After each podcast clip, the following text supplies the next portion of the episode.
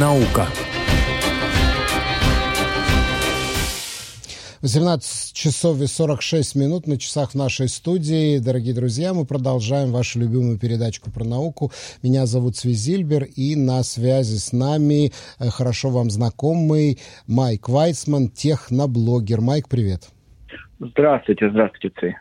С Новым годом. С Новым годом, с, с наступившим. Э, В Израиле завершились, э, успешно завершились испытания летающего автомобиля, как это провозгласили израильские средства массовой информации. Но вот ты знаешь, э, видео, которое ты мне прислал, я его смотрю, Мгм.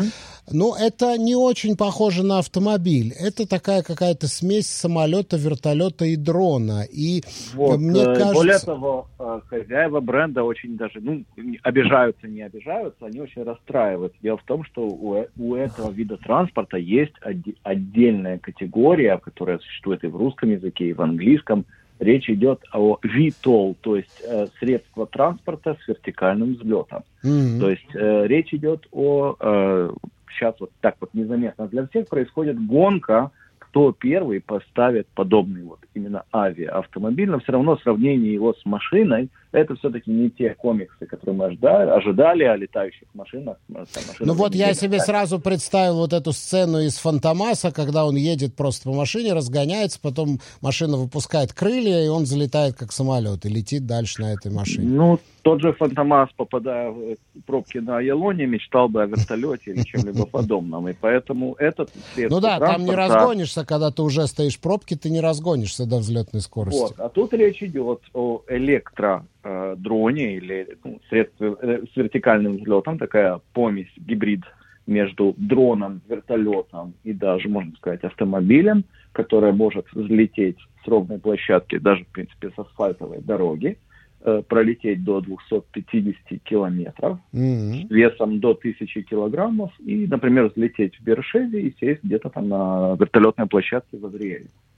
Но Более это же не может, это же не может пилотировать обычный водитель э, А, легкового Это автомобиля. может пилотировать э, пилот э, с разрешением Вот. на легкий самолет, который достаточно, ну, относительно легко сдать, которое, ну, не намного сложнее, чем сдать, например, на управлении семитрейлером. Ну то есть все равно в любом случае это должен быть пилот. А, Еще раз, э, так как сейчас, допустим, э, водители грузовиков досдают на права на грузовик, так же как шкиперы катеров досдают на права быть шкипером э, кораблей, так надо будет досдать, чтобы управлять легким летательным транспортом. Мгм. Более того, подобного вида электротранспорт будет вводиться в, как отдельная категория в Соединенных Штатах. И вот эта фирма R уже проводит эту машину, продает ее уже сотнями, там бо- более, более 150 таких вот самолетиков было куплено в Соединенные Штаты Америки. И с 2024 года можно будет официально летать, то есть э, наши израильские пространства это все-таки не штатовские, а там пролететь между штатами, сесть и так далее. Более того, это абсолютно бесшумный и не вредный э, с точки зрения ну, загрязнения воздуха транспорт. И, в принципе, прикольная штука. А в Соединенных Штатах очень распространено именно частная малая авиация. Вот те, кто летают... Да, да, но Cessna там и расстояния другие, конечно, там и расстояния другие. Там какой-нибудь ранчо, может быть, там от ближайшего рай- райцентра э, быть там, на, не знаю, на 70 километров. Теперь, а в наших э, возможностях пробок и так далее, я думаю, что дело совсем недалекого будущего, так, так же, как сейчас Теслы доезжают и ездят с автотран- ну, автопилотом как таковым, подобный транспорт под управлением именно автопилота, который нас довезет туда, куда нужно. Э, более того, вот эта израильская компания Air, она разрабатывает именно для частников и продает так, стоимость такого э, аэросамолета порядка 150 тысяч долларов. А остальные компании, в том числе, например, компания Volkswagen, разрабатывают э, такие же дроны, которые будут использоваться в э, такс- таксопарках, то есть авиатаксопарк, который будет развозить куда нужно. Но скажи мне, это этот, этот э, так называемый летающий, э, как ты сказал, это называется, средство, Это транспортное э, еще раз, средство? средство передвижения с вертикальным, С вертикальным взлетом. Взлетом. Дословно сокращенно VTOL. Ну вот я смотрю на, на это, на, э, я смотрю это видео, ну она не может перейти в мод автомобиля и ехать по дороге, потому что вот эти крылья большие, А, это, невозможно. Все-таки, это все-таки первичные модели. Я думаю, что последующие легко смогут перейти еще и в мод автомобиля. Более того, по конструкции, э, вот нам в районе мая уже, в принципе, обещают даже потестировать эту штуку, а учитывая, что в этой фирме работают даже русскоязычные инженера, возможно, даже запишем какой-то разговор, который mm-hmm. расскажет mm-hmm. об этом mm-hmm. деле. Э, я думаю, что это первая модель такого транспорта. Думаю, что последующие вполне могут конвертироваться и превращаться еще и в электрокар. То есть все-таки будут вот эти выкидные крылья, как у Фантомаса?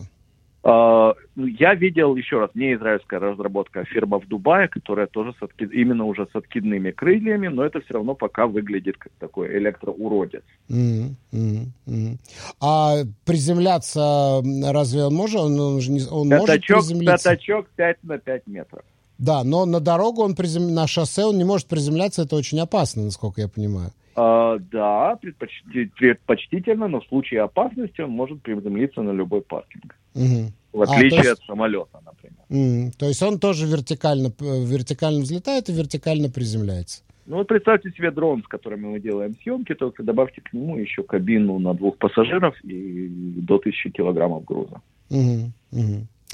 Э, еще одна новость, которую мы сегодня с тобой собирались обсудить, это то, что в электронном кошельке Google и электронном кошельке Apple теперь можно хранить и магнитную карточку больничной кассы Макаби. Пока только одна больничная касса, но, возможно, в дальнейшем... Я думаю, что это, это наконец-то плотину прорвет, потому что тоже, тоже использование, например, я просто напомню, э, в Израиле до недавних пор не было использования виртуальной сим-карты. Так. И стоило одной маленькой компании публиковать, что они вводят виртуальную симку. Буквально два дня спустя все остальные сотовые компании объявили о новшестве. Mm-hmm.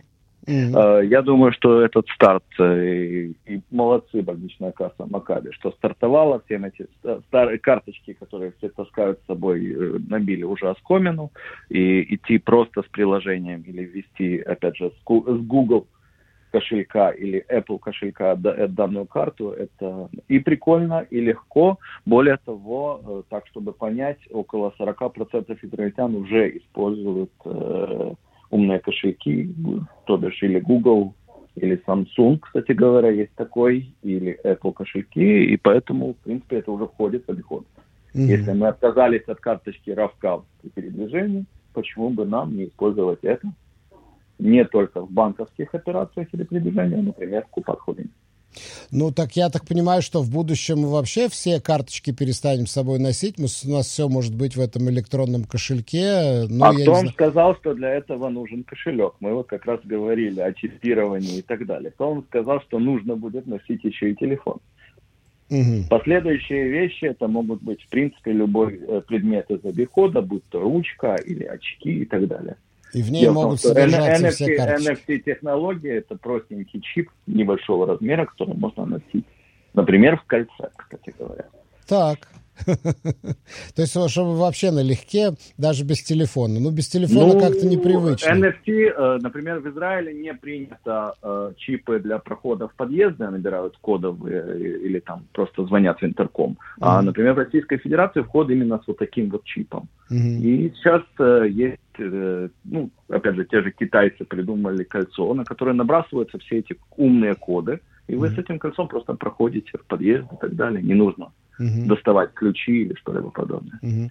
Я как-то беседовал в эфире с одним, ну, я не знаю, как их называют, гики такие, такие фрики технологий, э, который себе вот сделал операцию, он себе вмонтировал, вживил просто в руку, в ладонь э, чип, при помощи которого он открывает дверь в свой вот подъезд. Вот о таком чипе как раз я и говорю. Ну, само собой, что это пока не, не тот еще уровень, чтобы вживлять это человеческое тело. Не-не, он живил, он живил это, конечно, Тот же Илон фишка. Маск э, уже получил разрешение Минздрава США проводить опыты на людях. Они, он уже несколько лет проводит на обезьянах. И там тот чип уже считывает человеческие намерения и мысли для того, чтобы именно применять. Э, то есть вот это было объявление буквально пару недель тому назад. Э, компания, которая занимается именно не, нейрокомпьютерами, да. принадлежащая Илону Маску. Э, Майк, большое спасибо. Мы хотели еще обсудить э, отчет о состоянии интернета в Израиле, но, к ну, сожалению, я смотрю... В следующий раз. В следующий раз, да. Мы, к сожалению, не успеем, потому что тут такая интересная статистика, что 56% израильских детей создали специальный себе дизайн аватарки в интернете, потому что это очень важно. И даже они считают, 39% считают, что этот аватар является частью их личности. Но, опять же, к сожалению, у нас не остается времени. Майк, большое тебе спасибо. Мы обязательно с тобой Всего вернемся к этой теме. Э, всего доброго.